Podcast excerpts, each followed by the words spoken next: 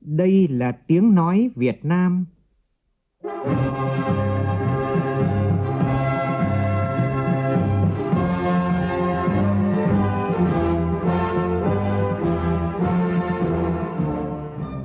là tiếng nói Việt Nam, phát thanh từ Hà Nội, thủ đô nước Cộng hòa xã hội chủ nghĩa Việt Nam.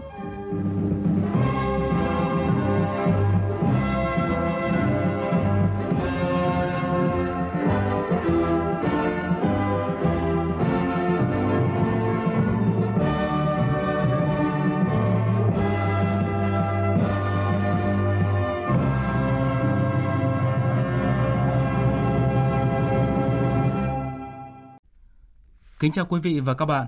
Mời quý vị và các bạn nghe chương trình Thời sự trưa của Đài Tiếng nói Việt Nam với những tin đáng chú ý sau đây.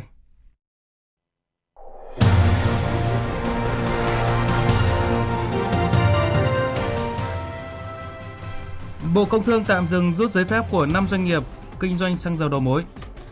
Thành phố Hồ Chí Minh thu hút hơn 2 tỷ 700 triệu đô la Mỹ vốn đầu tư trực tiếp nước ngoài, cao nhất cả nước. Gạo ông cua ST25 của Việt Nam chính thức được phân phối tại thị trường Anh. Mưa lớn gây thiệt hại nhiều địa phương, cảnh báo sẽ xảy ra một đợt lũ mới, nguy cơ xảy ra lũ quét sạt lở đất tại khu vực vùng núi và ngập úng cục bộ tại các vùng trũng thấp ven sông, khu đô thị. Trong phần tin thế giới, Triều Tiên thông qua luật mới về vũ khí hạt nhân, chính thức tuyên bố trở thành một quốc gia sở hữu vũ khí này. Nữ hoàng Anh Elizabeth II qua đời ở tuổi 96, Vương quốc Anh để quốc tang 10 ngày tiễn biệt nữ hoàng.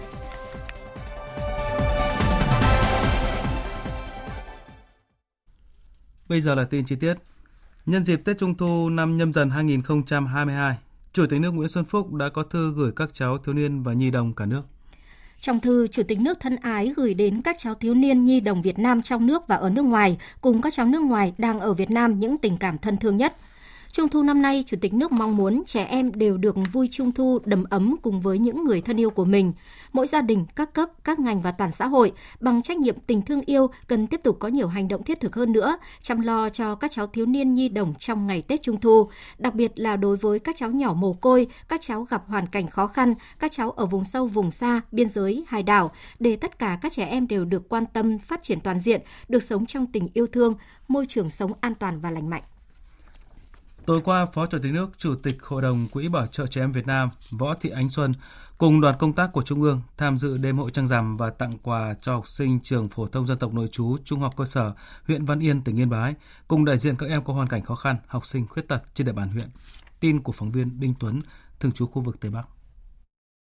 Trong không khí vui tươi của đêm hội trăng rằm, Phó Chủ tịch nước Võ Thị Ánh Xuân cùng đoàn công tác và lãnh đạo tỉnh Yên Bái đã tham gia các hoạt động vui Tết Trung thu cùng học sinh nhà trường như tham quan, trải nghiệm không gian văn hóa tuổi thơ, xem múa lân. Nhân dịp Tết Trung thu năm 2022, Phó Chủ tịch nước Võ Thị Ánh Xuân đã tặng 400 triệu đồng cho trẻ em có hoàn cảnh khó khăn của tỉnh Yên Bái, tặng 20 suất học bổng cho học sinh trường phổ thông dân tộc nội trú trung học cơ sở huyện Văn Yên. Quỹ bảo trợ trẻ em Việt Nam trao tặng 100 suất học bổng cùng 30 xe đạp cho học sinh nhà trường. Hội khuyết tật và trẻ em mồ côi Việt Nam tặng quà cho 50 học sinh – Quỹ bảo trợ trẻ em tỉnh Yên Bái trao 20 xuất quà cho học sinh có hoàn cảnh khó khăn, học sinh khuyết tật trên địa bàn huyện. Những ngày này tại Trung tâm Bảo trợ xã hội tỉnh Gia Lai, các cấp chính quyền đoàn thể cùng nhiều tấm lòng hảo tâm đã tới động viên tặng quà, tổ chức trung thu để các em nhỏ mồ côi có hoàn cảnh khó khăn đón một mùa trung thu ấm áp. Phóng viên Hoàng Quy thường trú khu vực Tây Nguyên đưa tin. Cô Phạm Thị Huệ, người đã gắn bó với Trung tâm Bảo trợ xã hội tỉnh Gia Lai hơn 10 năm, cho biết Mỗi em nhỏ tại đây đều có hoàn cảnh đặc biệt, mồ côi hoặc bị bỏ rơi. Nghĩ đến cái hoàn cảnh của, của các cháu nó có một cái gì thiệt thòi ờ, hơn người bình thường. Nên tự nhiên là mình níu kéo mình lại mình làm đến bây giờ. Ừ, như hàng năm ấy, là tôi đến hẹn này lên thì lại tổ chức uh, trung thu cho các cháu.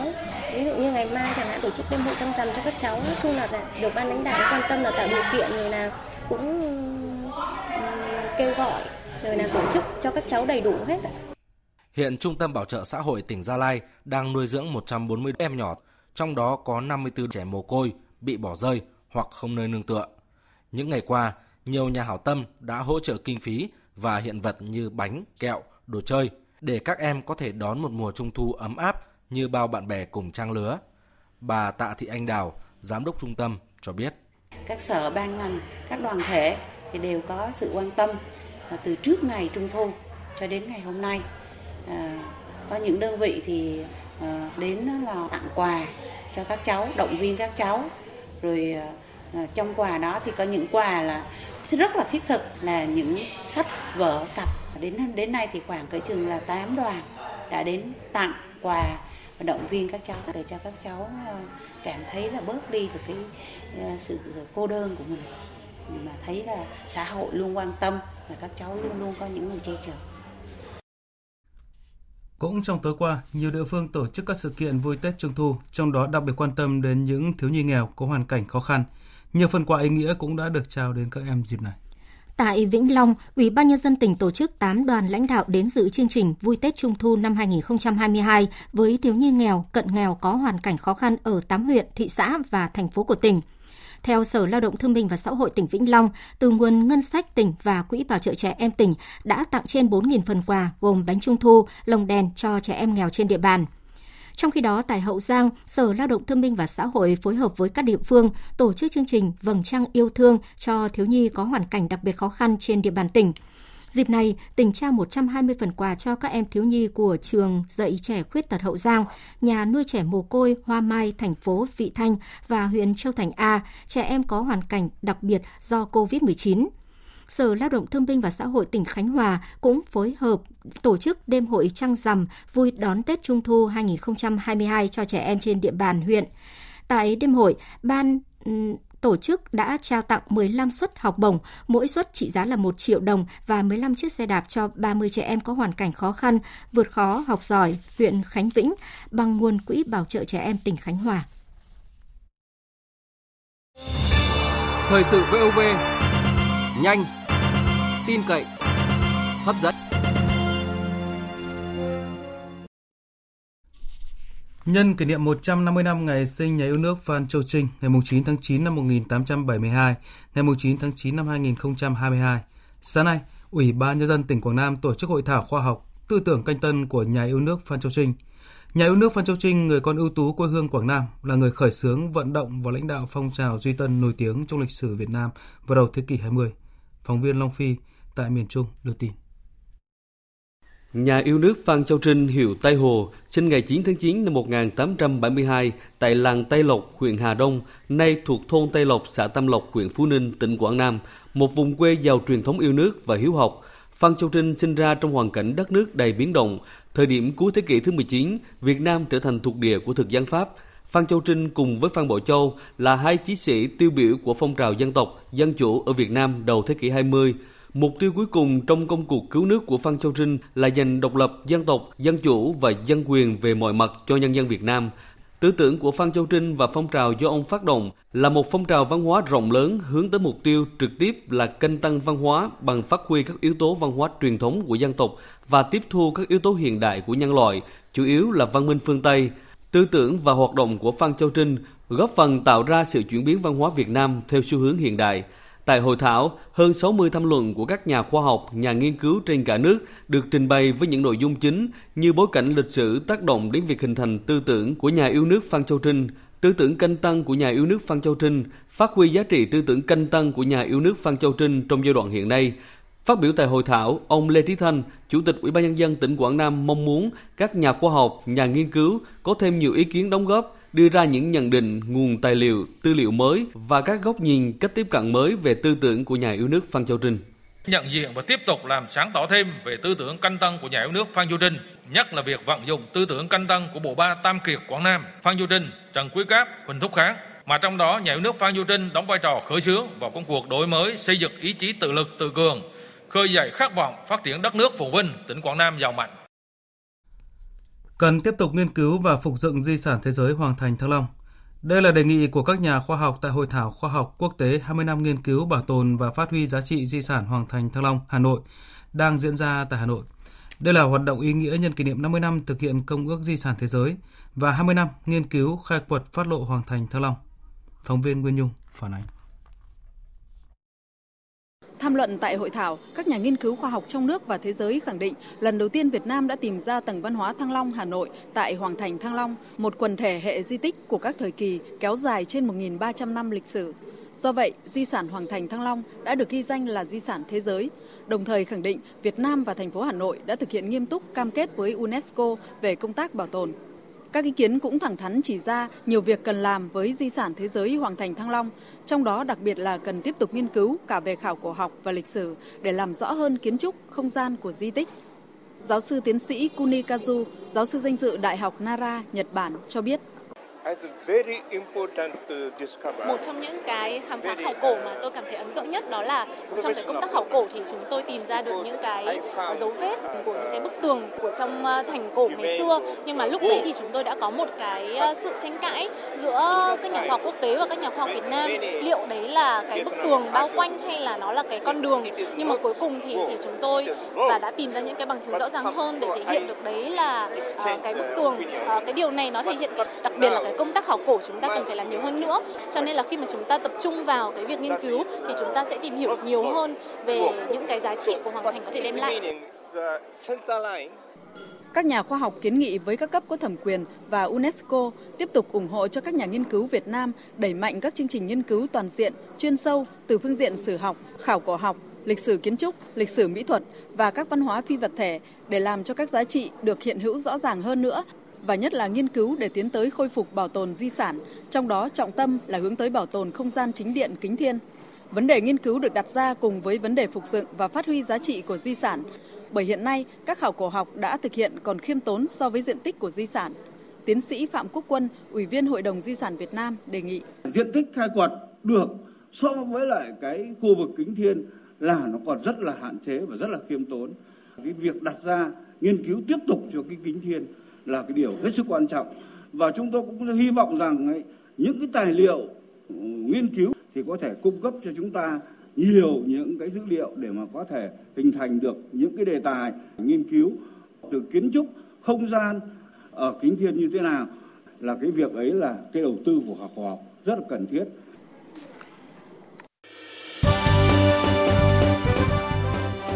Thời sự tiếng nói Việt Nam. Thông tin nhanh. Bình luận sâu Tương tác đa chiều.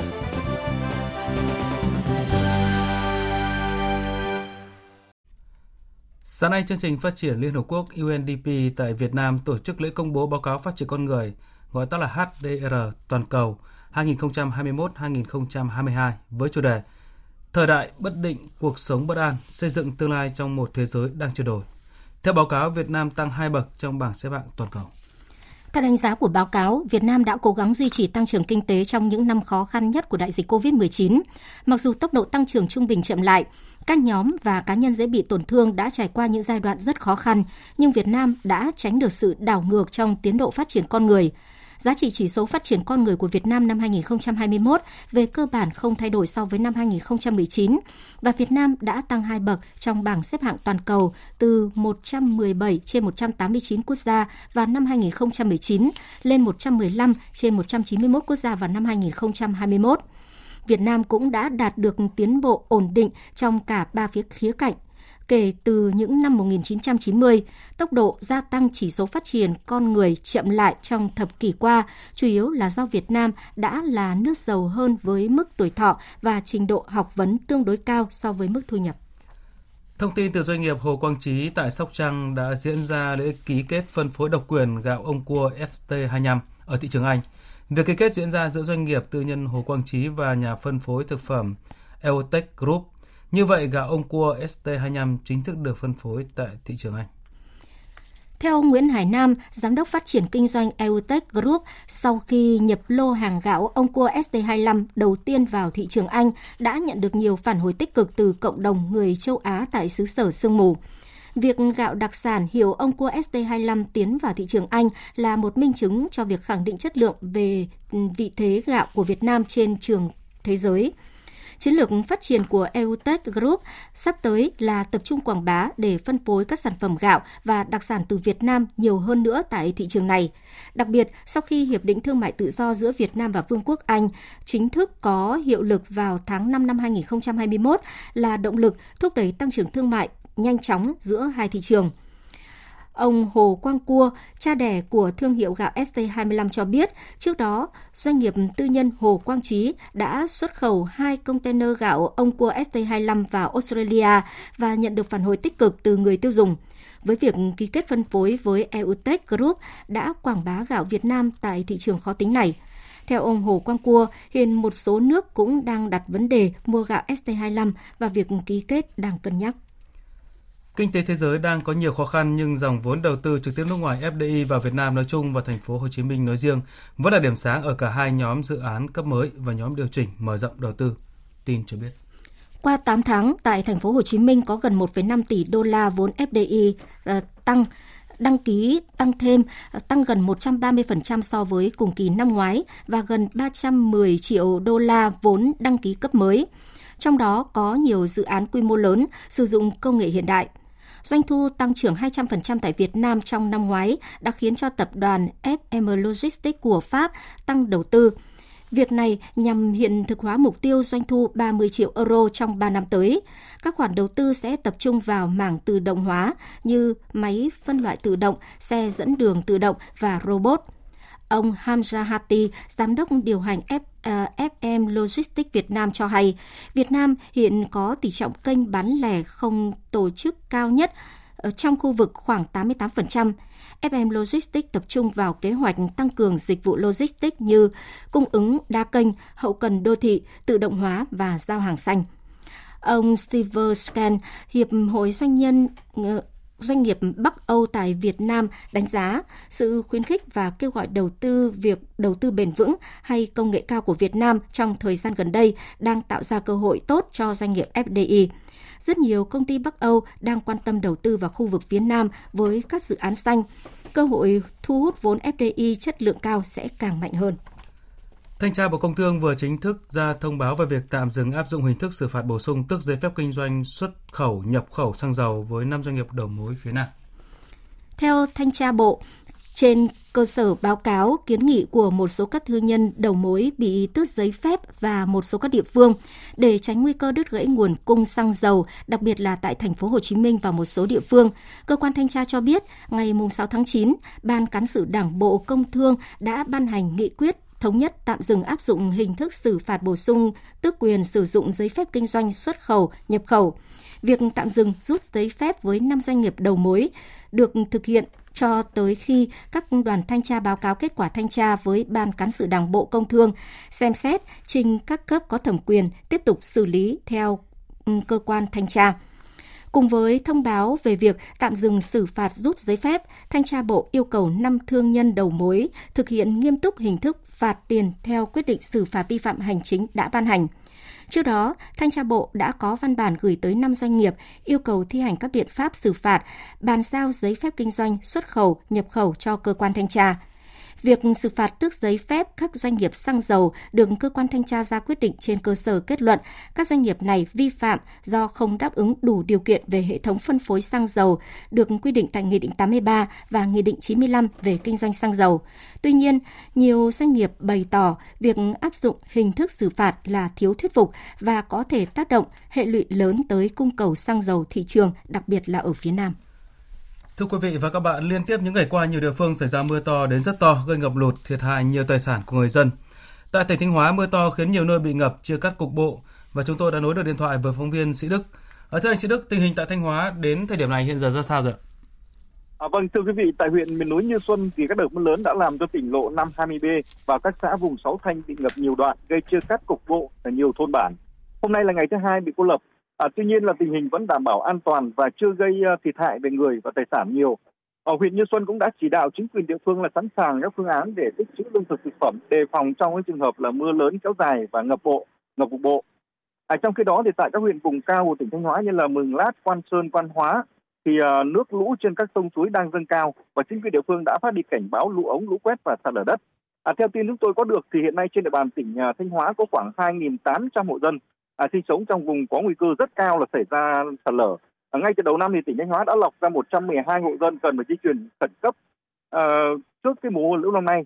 À, tuy nhiên đến thời điểm này thì 122 hộ dân này chưa thể di chuyển đến ở mới.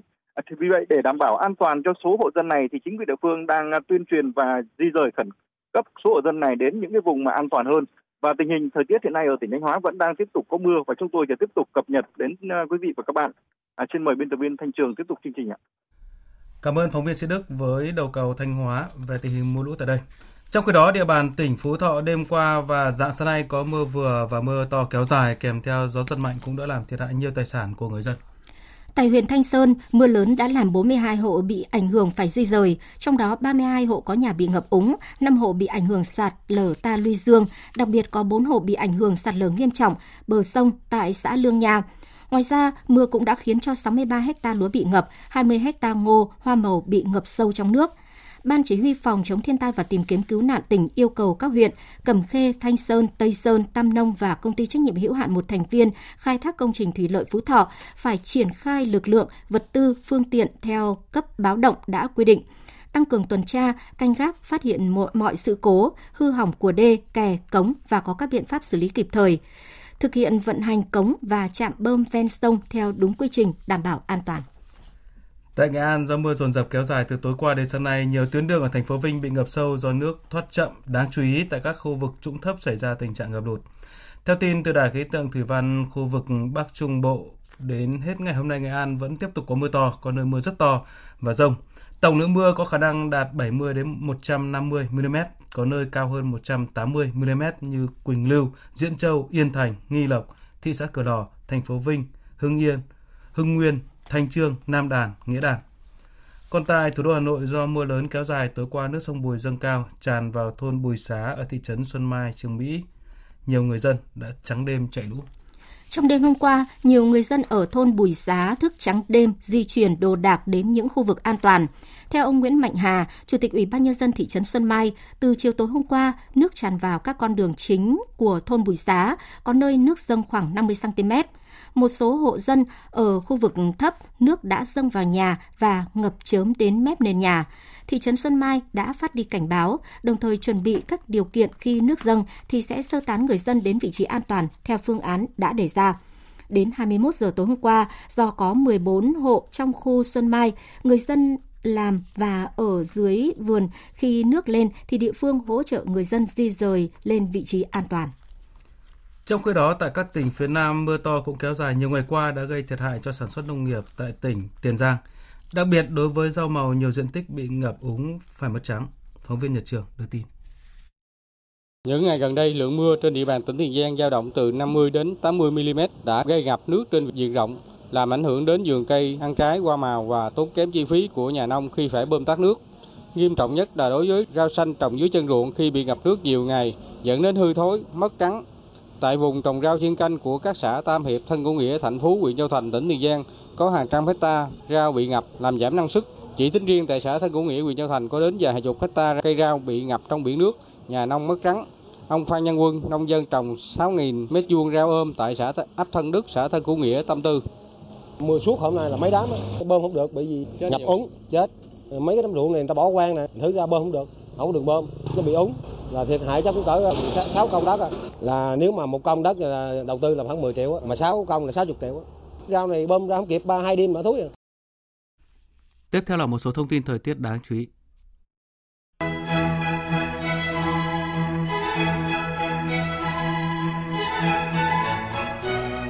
Trung tâm Dự báo Khí tượng Thủy văn Quốc gia cho biết, hiện nay khu vực ven biển Đồng bằng Bắc Bộ, Hòa Bình và Bắc Trung Bộ đã có mưa vừa, mưa to, có nơi mưa rất to và rông. Dự báo ngày và đêm hôm nay, khu vực Hà Nội, khu vực ven biển Bắc Bộ và Bắc Trung Bộ có mưa vừa, mưa to và rông, có nơi mưa rất to, với lượng mưa phổ biến trong khoảng từ 30 đến 70 mm, có nơi trên 120 mm. Các khu vực khác của Bắc Bộ có mưa rào và rông, cục bộ có mưa to, với lượng mưa từ 20 đến 40 mm, có nơi trên 50 mm. Từ ngày mai, mưa lớn diện rộng ở Bắc Bộ và khu vực Bắc Trung Bộ có khả năng sẽ giảm dần. Mưa rông trên diện rộng ở khu vực Bắc Bộ có khả năng kéo dài đến khoảng ngày 12 tháng 9. Trong mưa rông có khả năng xảy ra lốc, xét và gió giật mạnh. Nguy cơ cao xảy ra lũ quét, sạt lở đất tại các tỉnh vùng núi và ngập úng tại các khu vực trũng thấp.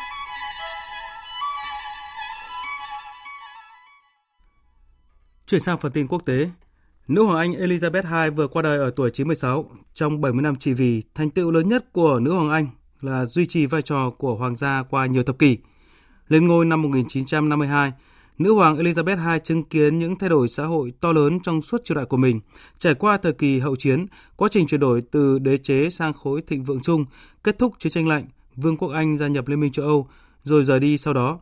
Triều đại của bà trải qua 15 đời thủ tướng. Nữ hoàng Elizabeth II trở thành vị quân vương trị vì lâu nhất trong lịch sử nước Anh khi vượt qua kỷ lục của nữ hoàng Victoria. Biên tập viên Châu Anh tổng hợp thông tin.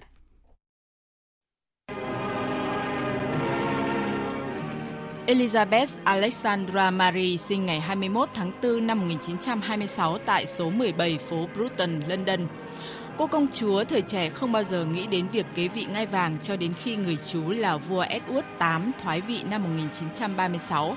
Vì thế, ngai vàng được truyền cho cha của Elizabeth, vua George năm lên ngôi khi công chúa Elizabeth 10 tuổi. Cha qua đời khi bà 25 tuổi, vì thế bà trở thành nữ hoàng Elizabeth II vào ngày 6 tháng 2 năm 1952. Giáo sư Anna Wylock, chuyên gia về lịch sử Hoàng gia Anh thuộc trường Đại học London cho rằng ở tuổi thiếu niên, cô ấy đột nhiên nhận ra rằng cuộc đời cô ấy sẽ thay đổi đáng kể sau khi người chú của cô ấy thoái vị. Cha của nữ hoàng qua đời quá sớm, điều đó có nghĩa là cô ấy thậm chí không có được một cuộc sống hôn nhân bình thường dài lâu. Cô ấy đã bị đẩy vào vị trí này khi còn rất trẻ. Như bạn thấy đấy, có rất nhiều khó khăn cho một cô gái trẻ trị vì một thế giới chính trị chỉ toàn nam giới. Queen Elizabeth II passes from the Abbey Thế nhưng trong suốt 70 năm trị vì nước Anh, nữ hoàng Elizabeth II đã khẳng định được vị thế của một người phụ nữ cứng rắn, mạnh mẽ. Bà đã giữ vững chế độ hoàng gia trong thế giới hiện đại, loại bỏ bớt nghi lễ triều đình và khiến nó trở nên cởi mở và gần gũi hơn trước ánh mắt soi xét thường rất thù địch của truyền thông. Nữ hoàng Elizabeth là nữ hoàng có thời gian trị vì lâu hơn bất cứ quốc vương nào. Lên ngôi năm 1952, trong suốt 7 thập niên qua, nữ hoàng chứng kiến những thay đổi xã hội to lớn trong suốt triều đại của mình. Trải qua thời kỳ hậu chiến, quá trình chuyển đổi từ đế chế sang khối thịnh vượng chung kết thúc chiến tranh lạnh, Anh gia nhập Liên minh châu Âu rồi rời đi sau đó. Các chính phủ công đảng và bảo thủ cầm quyền rồi ra đi, chủ nghĩa nữ quyền làm thay đổi thái độ đối với phụ nữ và nước Anh trở nên đa sắc tộc quốc tế hơn. Sự nổi tiếng của cá nhân nữ hoàng là một yếu tố quan trọng trong việc duy trì sự ủng hộ đối với chế độ quân chủ của Vương quốc Anh trong những năm gần đây.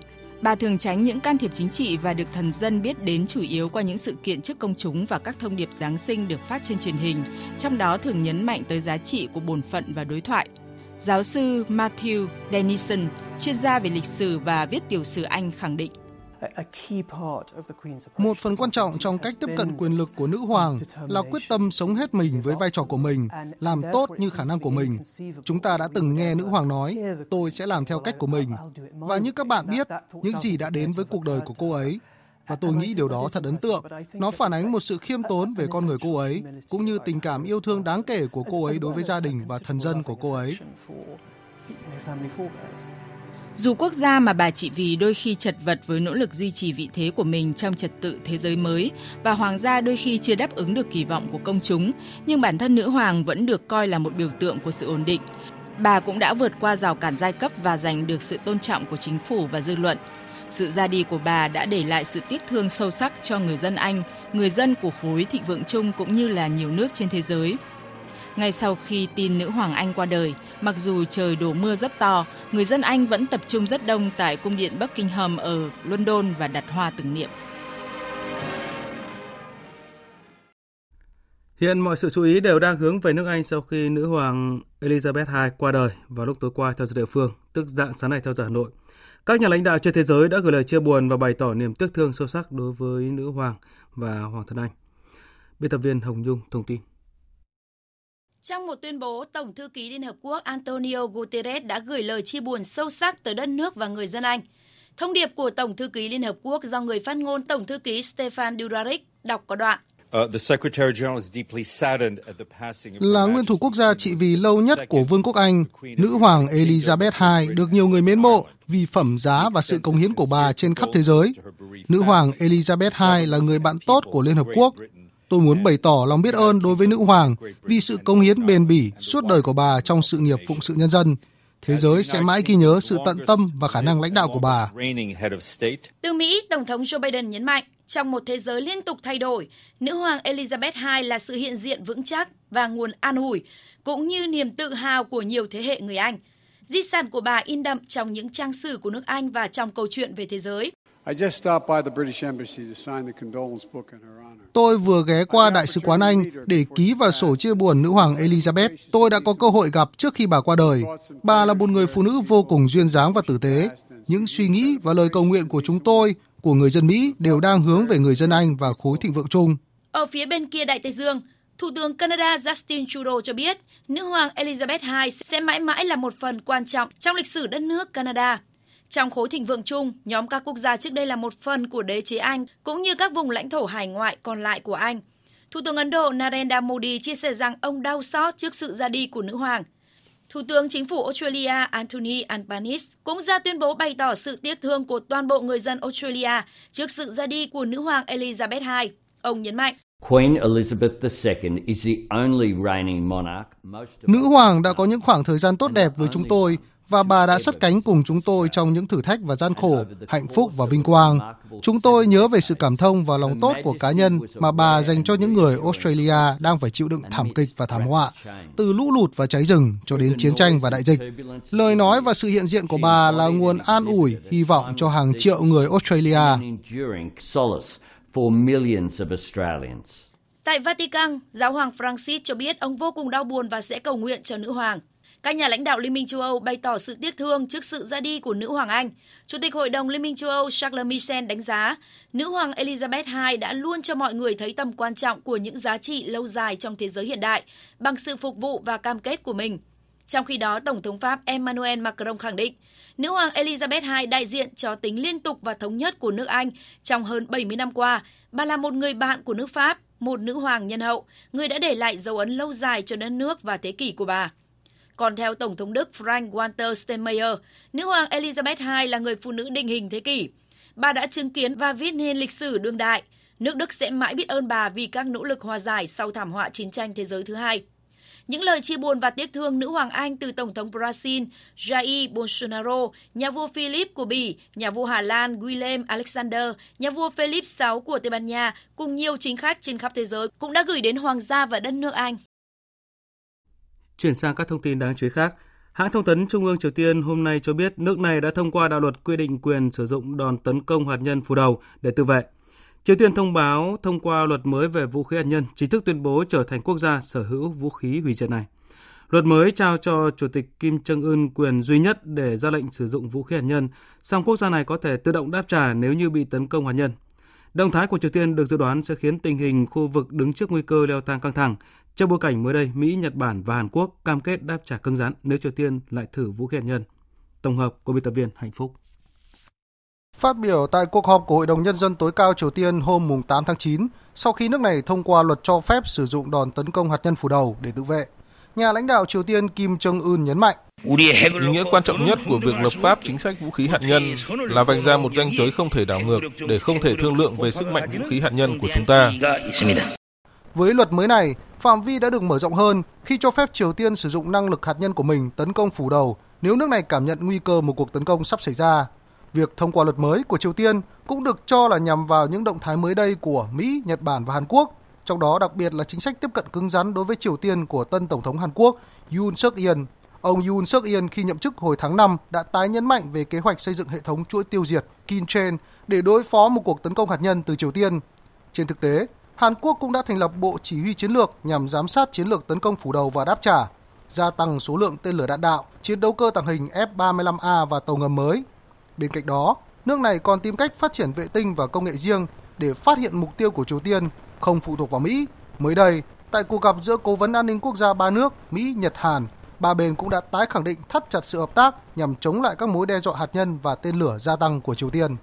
Theo giới chuyên gia, việc Hàn Quốc tăng cường nguồn lực cho chiến lược tấn công phủ đầu để đối phó mối đe dọa hạt nhân từ Triều Tiên là kế hoạch mang đầy tính rủi ro và đây cũng có thể là nguyên nhân khiến Triều Tiên thông qua luật mới.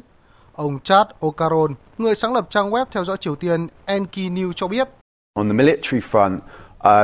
có một số tình huống thực sự mơ hồ và không rõ ràng.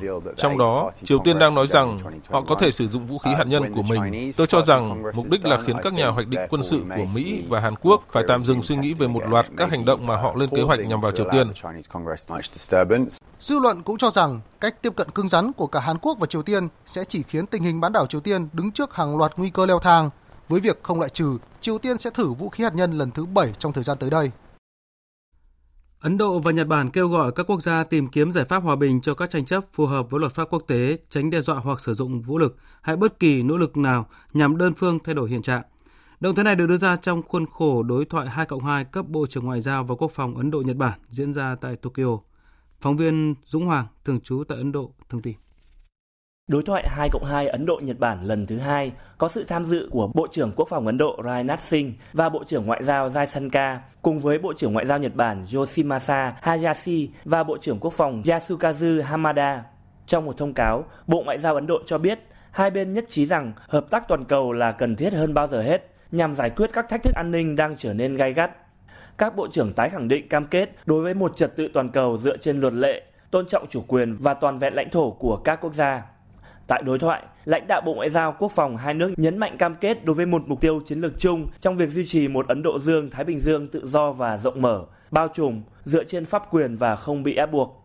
Bộ trưởng hai nước cũng nhắc lại sự ủng hộ mạnh mẽ đối với sự thống nhất và vai trò trung tâm của ASEAN, cũng như đối với tầm nhìn ASEAN về Ấn Độ Dương, Thái Bình Dương, dựa trên các nguyên tắc như pháp quyền, rộng mở, tự do, minh bạch và hòa nhập. Ngân hàng Trung ương châu Âu ECB quyết định tăng lãi suất kỷ lục thêm 0,75 điểm phần trăm, cao nhất kể từ khi đồng euro ra đời vào năm 1999 để kiềm chế đà tăng của lạm phát. Phóng viên Mạnh Hà, thường trú tại Pháp đưa tin. Phát biểu trong phiên họp báo tại thành phố Frankfurt, Đức, Giám đốc Ngân hàng Trung ương châu Âu bà Christine Lagarde cho biết việc điều chỉnh tăng lãi suất tăng đột biến lần này nằm trong nỗ lực kiềm chế đà tăng của lạm phát. Các số liệu thống kê mới nhất cho thấy lạm phát trong khu vực đồng euro trong tháng 8 là 9,1% và được dự báo có thể lên đến hai con số trong những tháng cuối năm, trong đó đặc biệt là giá năng lượng có thể lên đến 38% và lương thực là 10,6%. Ngân hàng Trung ương châu Âu cũng dự báo lạm phát năm 2022 của khu vực đồng euro sẽ là 8,1% trước khi giảm xuống còn 5,5% trong năm 2023 và còn 2,3% trong năm tiếp theo. Trong khi đó, dự báo tăng trưởng kinh tế thuộc khu vực đồng euro sẽ bằng không trong quý 4 năm 2022 và quý 1 năm 2023 trong trường hợp nước Nga cắt hoàn toàn nguồn cung khí đốt đến châu Âu trong mùa đông tới. Giám đốc Ngân hàng Trung ương châu Âu bà Christine Lagarde cảnh báo kinh tế khu vực đồng euro có thể rơi vào suy thoái nếu xung đột tiếp tục leo thang. Cuộc xung đột tại Ukraine đã tác động mạnh đến nền kinh tế khu vực đồng euro và làm gia tăng đáng kể sự bấp bênh. Mức độ tác động của cuộc xung đột đối với kinh tế eurozone sẽ phụ thuộc vào diễn biến trên chiến trường, hậu quả của các lệnh trừng phạt hiện nay cũng như các biện pháp có thể được bổ sung từ cả hai phía.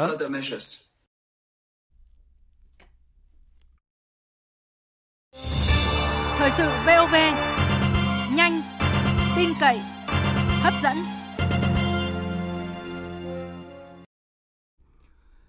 Thưa quý vị, biến động giá dầu và kịch bản ứng phó cho ổn định và phát triển, đây là vấn đề đáng chú ý trong thời gian gần đây.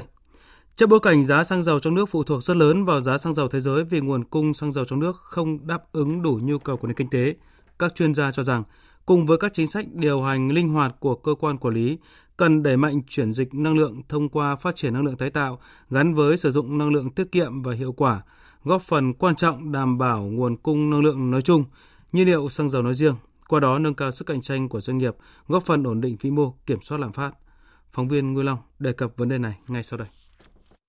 Theo tính toán của Hiệp hội Doanh nghiệp Dịch vụ Logistics Việt Nam, giá nhiên liệu trong vận tải hàng hóa chiếm từ 30 đến 40% trong cơ cấu giá thành vận tải.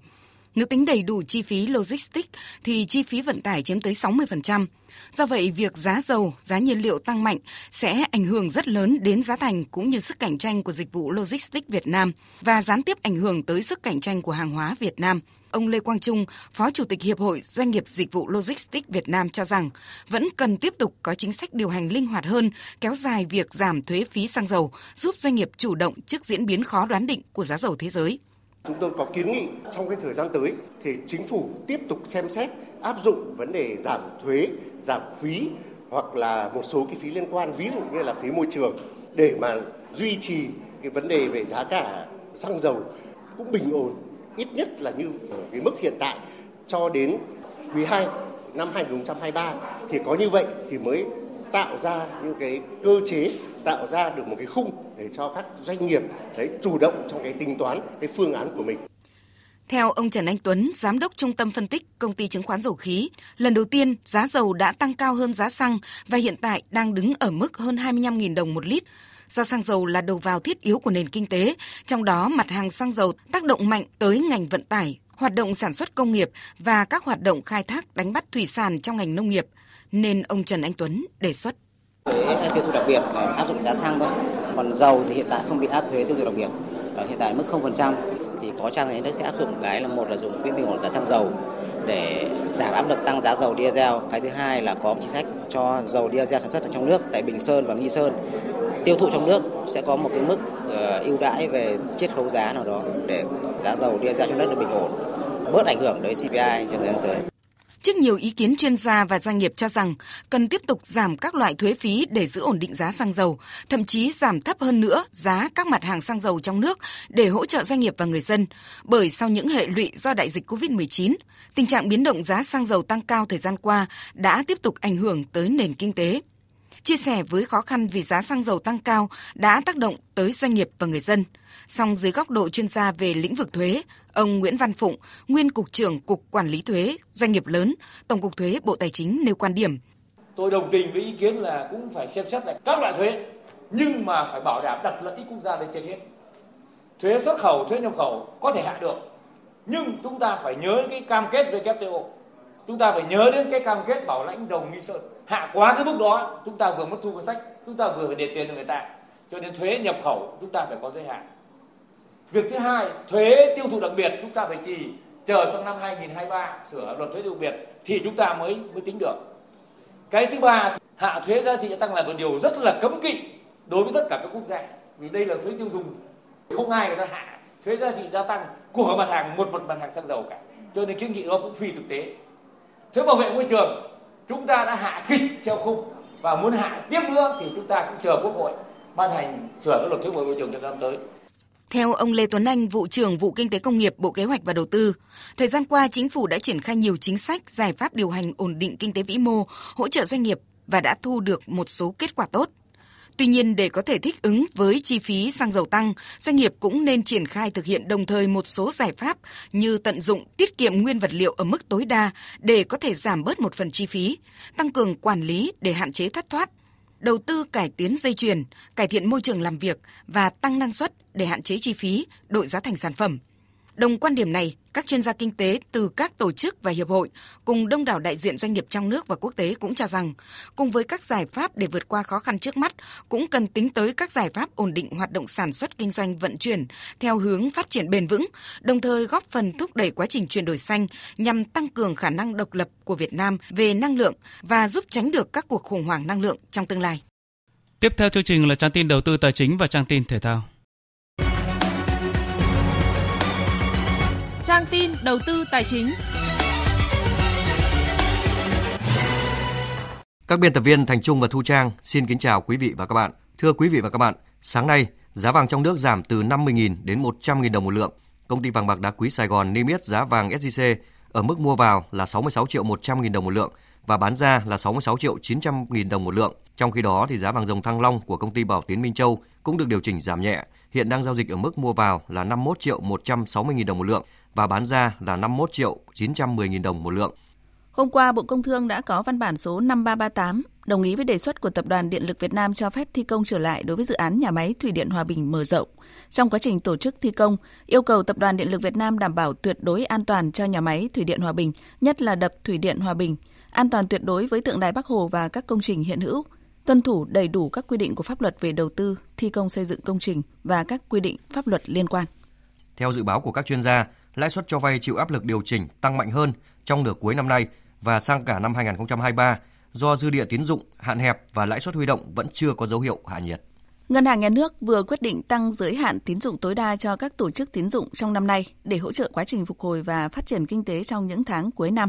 Trong danh sách các ngân hàng được nới ở mức cao có thể kể đến Sacombank, VIB, OCB, MB, SHB. Ngân hàng Ngoại thương Việt Nam Vietcombank được chấp thuận cho tăng thêm 2,7% dư nợ tín dụng tối đa đến ngày 31 tháng 12 năm nay. Như vậy, cả năm nay Vietcombank đã được tăng tín dụng ở mức 17,7% so với số dư cuối kỳ vào thời điểm ngày 31 tháng 12 năm 2021.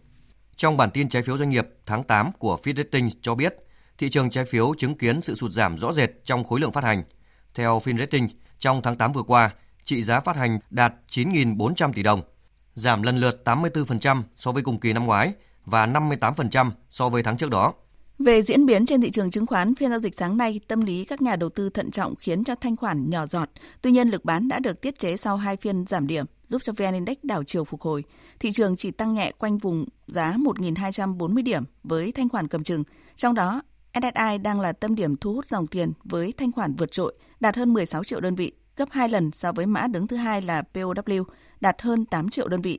Nhóm cổ phiếu điện là điểm sáng của thị trường. Bên cạnh các mã NT2, VSH, KHP nhanh chóng khoe sắc tím và đều trong trạng thái dư mua trần khá lớn. Một số mã khác trong ngành cũng ghi nhận mức tăng tốt như là REE, GEG, PC1, SGD. Kết thúc phiên giao dịch sáng nay, VN Index tăng 4,16 điểm lên 1.238,76 điểm, trong khi đó HNX Index giảm 0,83 điểm còn 281,32 điểm. Đầu tư tài chính biến cơ hội thành hiện thực. Đầu tư tài chính biến cơ hội thành hiện thực. Thưa quý vị và các bạn, từ đầu năm đến nay, mặc dù các sở ngành, quận huyện của thành phố Hà Nội đã tập trung đẩy nhanh các công trình, dự án, nhưng kết quả chung về giải ngân vốn đầu tư công của Hà Nội vẫn ở mức thấp, thấp hơn trung bình của cả nước. Phản ánh của phóng viên Huy Nam. Trong năm 2022, tổng vốn đầu tư công của Hà Nội trên 51.000 tỷ đồng, trong đó cấp thành phố là 34.000 tỷ đồng, cấp huyện hơn 16.000 tỷ đồng. Nhưng đến cuối tháng 8, thành phố mới giải ngân được gần 13.900 tỷ đồng, đạt 27,1% kế hoạch. Theo ngành chức năng Hà Nội, tốc độ giải ngân vốn đầu tư công của thành phố chưa đạt mục tiêu là do khó khăn trong công tác giải phóng mặt bằng, nhất là vướng mắc việc xác định nguồn gốc đất, xác định giá đất, quỹ nhà tái định cư – một số dự án phát sinh hạng mục chi phí dẫn đến phải điều chỉnh dự án, chủ trương đầu tư. Ông Hà Minh Hải, Phó Chủ tịch Ủy ban nhân dân thành phố Hà Nội cho biết: Các sở ban ngành, ủy ban quận huyện thị xã và các chủ đầu tư xác định rõ nguyên nhân cả chủ quan và khách quan, tổ chức kiểm điểm trách nhiệm của tập thể người đứng đầu cá nhân liên quan trong việc thực hiện triển khai dự án giải ngân vốn không đạt trên 90% kế hoạch. Tập trung tháo gỡ khó khăn, đặc biệt là nút thắt trong thực hiện quay hoạch đầu tư công, gồm có công tác giải phóng mặt bằng, biến động giá và công bố giá. Để tháo gỡ vướng mắc, Ủy ban nhân dân thành phố Hà Nội đã ban hành chỉ thị 10 về tăng cường thực hiện giải ngân kế hoạch đầu tư công năm 2022, trong đó nhấn mạnh việc hoạt động quyết liệt và thực chất hơn của 6 tổ công tác về kiểm tra đôn đốc tháo gỡ khó khăn vướng mắc, đẩy mạnh giải ngân vốn đầu tư công, đồng thời yêu cầu các đơn vị giao ban hàng tháng về tình hình giải ngân kế hoạch vốn đầu tư công để kịp thời tháo gỡ các khó khăn vướng mắc. Ông Nguyễn Trí Cường, Giám đốc Ban Quản lý Dự án Đầu tư xây dựng công trình giao thông Hà Nội cho biết phòng ban chức năng của ban xây dựng một cái kế hoạch ờ, giải ngân chi tiết cho từng công việc đến ờ, từng tháng đối với những cái dự án nào mà có ừ, hiện tượng giải ngân chậm ban sẽ trực tiếp cùng với nhà thầu cũng như các phòng ban chức năng của ban để tháo gỡ ngay các khó khăn vướng mắc và thực hiện cái giải ngân đạt kết quả cao nhất.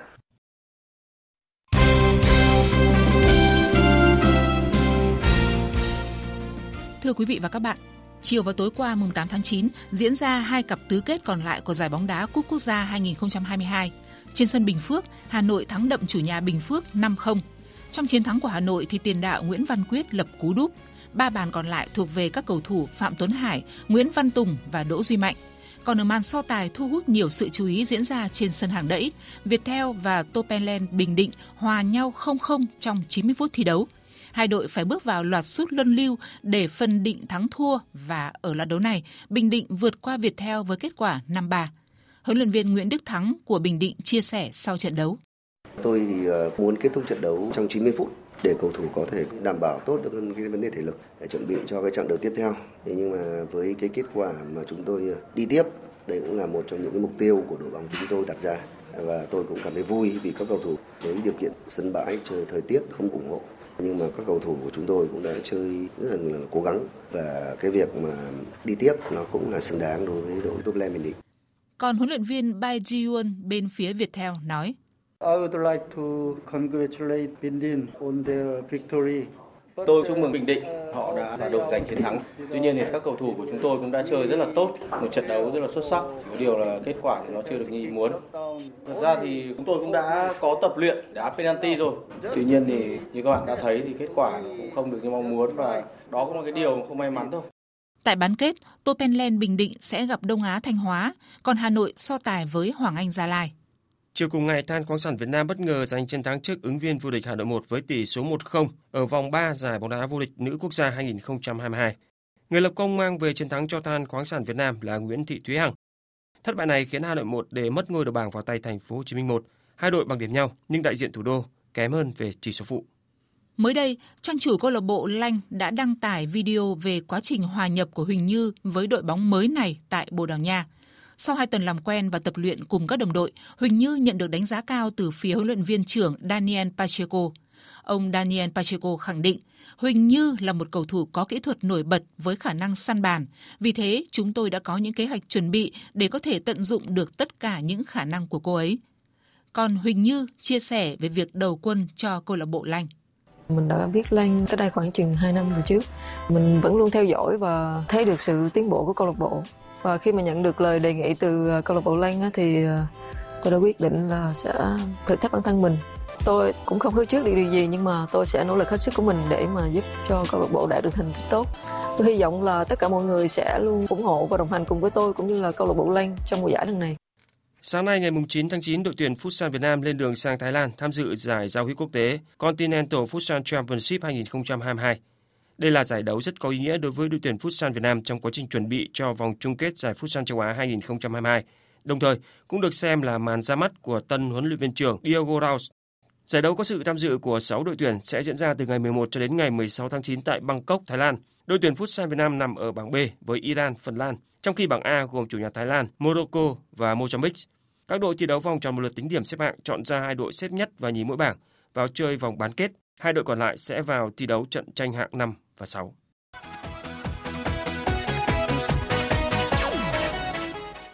Dạng sáng nay mùng 9 tháng 9 diễn ra loạt trận đầu tiên tại các bảng E, F, G, H, UEFA Europa League.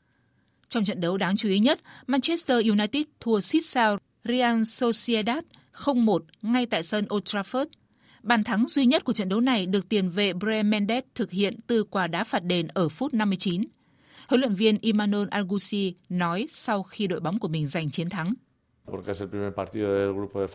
Một trận đấu vô cùng khó khăn và chúng tôi đã giành được chiến thắng quan trọng. Họ là đối thủ khó chơi nhất với chúng tôi ở bảng đấu này và việc vượt qua họ sẽ tiếp cho chúng tôi thêm động lực để chiến đấu tại Europa League. Các cầu thủ đã chiến đấu bằng tất cả những gì họ có và tôi hài lòng với chiến thắng hôm nay.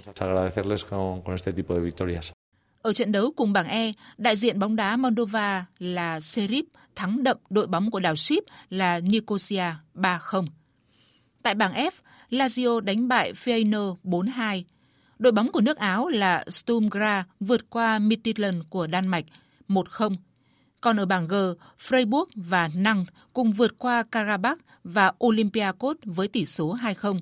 Trong khi đó, tại bảng H, Ferencvaros đánh bại Trabzonspor và Monaco thắng Creva Zveda 1-0. Dự báo thời tiết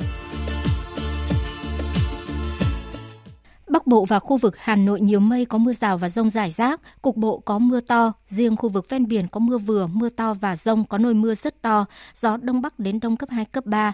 Trong mưa rông có khả năng xảy ra lốc, xét và gió giật mạnh, nhiệt độ từ 22 đến 30 độ.